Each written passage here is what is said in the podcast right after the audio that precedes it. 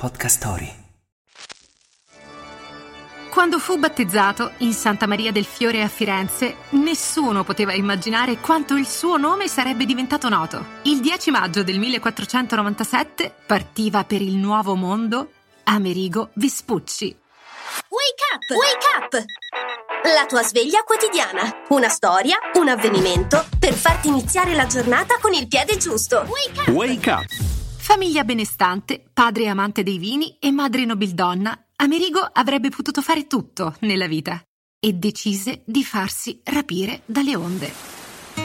Profondo conoscitore e studioso del mare, fu tra i primi a sostenere l'idea che il connazionale Cristoforo Colombo non avesse scoperto una via occidentale per l'India, ma che fosse approdato su un nuovo continente. Con questa idea in mente, salpò da Cadice nella primavera del 97, attraversò l'oceano e mise piede su quello che in una sua famosa lettera definisce Mundus Novus, nuovo mondo.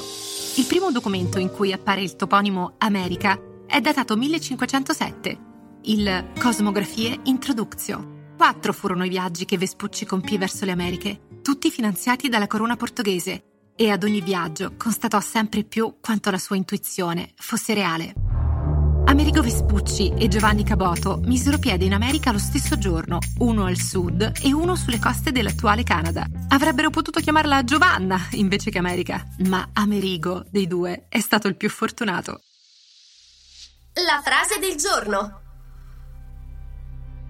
Forse, dopo tutto, l'America non è mai stata scoperta. Da parte mia, direi che è stata semplicemente notata. Oscar Wilde